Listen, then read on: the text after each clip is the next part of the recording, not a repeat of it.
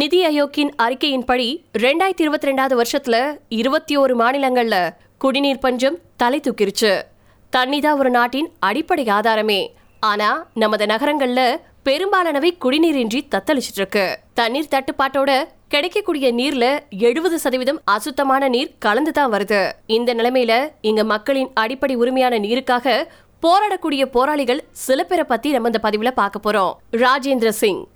ராஜேந்திர சிங் இந்தியாவின் தண்ணீர் மனிதர் அப்படின்னு அழைக்கப்படுறாரு. இந்தியாவின் கிராமப்புறங்கள்ல நீரை சேகரிக்க அவர் செஞ்ச முயற்சிகள் பணிகளுக்காக அவர் பாராட்டப்படுறாரு. இயற்கை வளங்களை பாதுகாக்கும் பொருட்டு சமூகத்துல விழிப்புணர்வு ஊட்டும் நோக்கத்தோட தருண் பாரத் சங்கம் அப்படிங்கிற லாப நோக்கமற்ற நிறுவனத்தை நிறுவனவர் ராஜேந்திர சிங். ரெண்டு பத்தாண்டுகள்ல அவர் மக்கள் ஆதரவோட கிட்டத்தட்ட எட்டாயிரத்தி இரநூறு குளங்களை உருவாக்கியும் மறுசீரமைச்சும் ஆயிரத்துக்கும் மேற்பட்ட கிராமங்களுக்கு தண்ணீரை மீண்டும் கொண்டு வரும் கட்டமைப்புகளை உருவாக்கினாரு. ராஜேந்திர சிங் ரெண்டாயிரத்தி ஒன்பதில் நிறுவப்பட்ட தேசிய கங்கை நதிப்படுகை ஆணையத்தின் நிறுவன உறுப்பினர்கள்ல ஒருத்தர். ராஜேந்திர சிங்குக்கு ரெண்டாயிரத்தி ஒன்னு மற்றும் ரெண்டாயிரத்தி எட்டுல புகழ்பெற்ற ராமன் மகசை விருதும் ரெண்டாயிரத்தி பதினஞ்சுல ஸ்டாக்ஹோம் நீர்ப்பரிசு விருதும் வழங்கப்பட்டிருக்கு. இங்கிலாந்தின் புகழ்பெற்ற பத்திரிகையான கார்டியன் பூமியை காப்பாற்றக்கூடிய ஐம்பது பேர்கள்ல ஒருத்தரா ராஜேந்திர சிங்க தேர்ந்தெடுத்திருக்காங்க.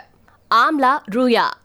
ஆம்லா ரூயா மும்பையை சேர்ந்த நீர் ஆர்வலர். அவங்க பாணி மாதா அதாவது நீர்த்தாய் என்று நன்கு அறியப்பட்டவங்க.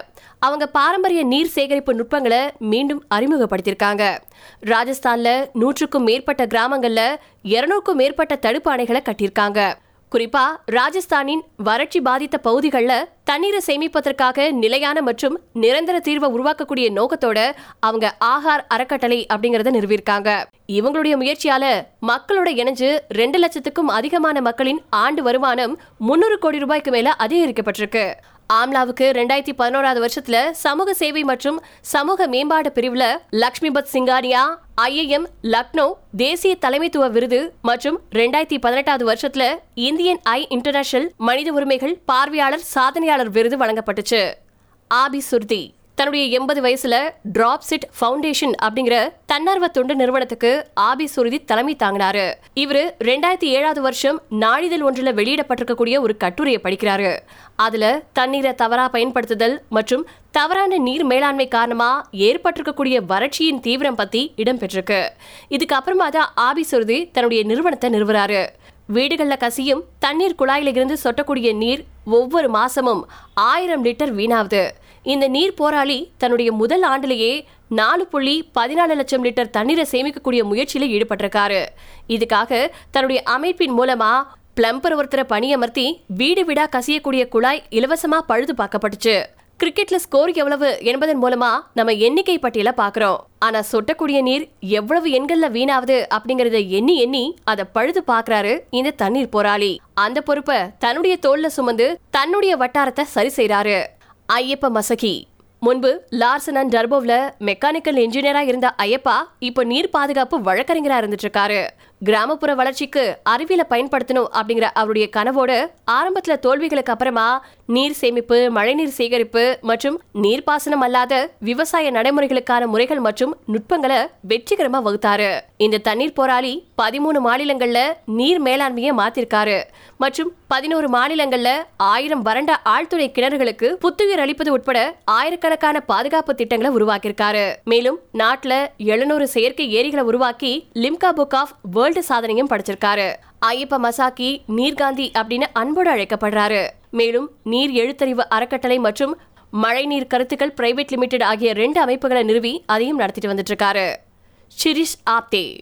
மகாராஷ்டிராவில் இருக்கக்கூடிய பண்டார மாவட்டத்தின் சிறு நீர்ப்பாசன பிரிவுல கண்காணிப்பு பொறியாளரா வேலை செஞ்சிருக்காங்க சிரிஷ் ஆப்தே. அப்போதைக்கு ரெண்டாயிரத்தி எட்டாவது வருஷத்துல நடந்த நீர் பாதுகாப்பு புரட்சியின் ஒரு பகுதியாவே மாறினாங்க ஆத்தே.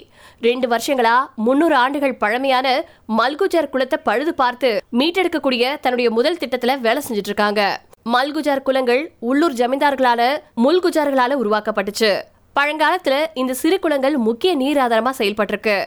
ஆனா காலப்போக்குல புறக்கணிப்பு மற்றும் தவறான நிர்வாகத்தால இது வறண்டே போயிருச்சு. ஆத்தாவின் முயற்சியால நிலத்தடி நீர்மட்டம் உயர்ந்து அந்த பகுதியில விவசாயம் மற்றும் மீன் உற்பத்தி அதிகரிச்சிருக்கு. பண்டராவில் இருக்கக்கூடிய இருபத்தி ஒரு மல்குசாரி குளங்களை மீட்டெடுக்குமாறு இந்த போராளி அரசு நிர்வாகத்தை வலியுறுத்திருக்காங்க. ஆப்தேவுக்கு இந்தியா டுடேயின் சஃபாய் விருது சமூக பிரிவுல வழங்கப்பட்டிருக்கு. ஒரு கணிப்பின்படி இந்தியா தனது மொத்த உள்நாட்டு உற்பத்தியில ஆறு சதவீதத்தை நீர் நெருக்கடிக்கான காரணமா ரெண்டாயிரத்தி ஐம்பது ரெண்டாயிரத்தி ஐம்பதுக்குள் இழக்கும் அப்படின்னு கருதப்பட்டிருக்கு. இத்தகைய நெருக்கடிகள் முற்றும் காலத்துல எல்லாருமே போற்றத்தக்க இந்த தண்ணீர் போராளிகள் வணக்கத்துக்குரியவங்க. மேற்கண்ட அஞ்சு பேரை தவிர வெளியுலக மரியாதை தண்ணீர் பாதுகாப்பு ஹீரோக்கள் பட்டியல்ல கீழ்கண்டவர்களும் இடம் பிடிச்சிருக்காங்க. அவங்க A R Sivakumar Bhajandas Vittal Pawar Lakshman Singh Sattar Singh S. Raganayaki. சுத்தமான நீர் மற்றும் சுகாதாரம் தொடர்பான நிலையான வளர்ச்சி இலக்குகளை அடைவதற்காக ரெண்டாயிரத்தி முப்பதாவது வருஷத்துக்கான சுத்தமான நீர் இருப்பு முறையான சுகாதாரம் மற்றும் நிலையான நீர் மேலாண்மை ஆகியவற்றை உறுதி செய்வதே தொலைநோக்கு பார்வையாகும். இந்தியாவும் உலகமும் இணைஞ்சு இன்றைய மற்றும் வருங்கால சந்ததியிற்கான தண்ணீரை மீட்டெடுப்பதற்கும் பாதுகாக்கிறதுக்கும் அதிகமான தண்ணீர் போராளிகள் தேவை.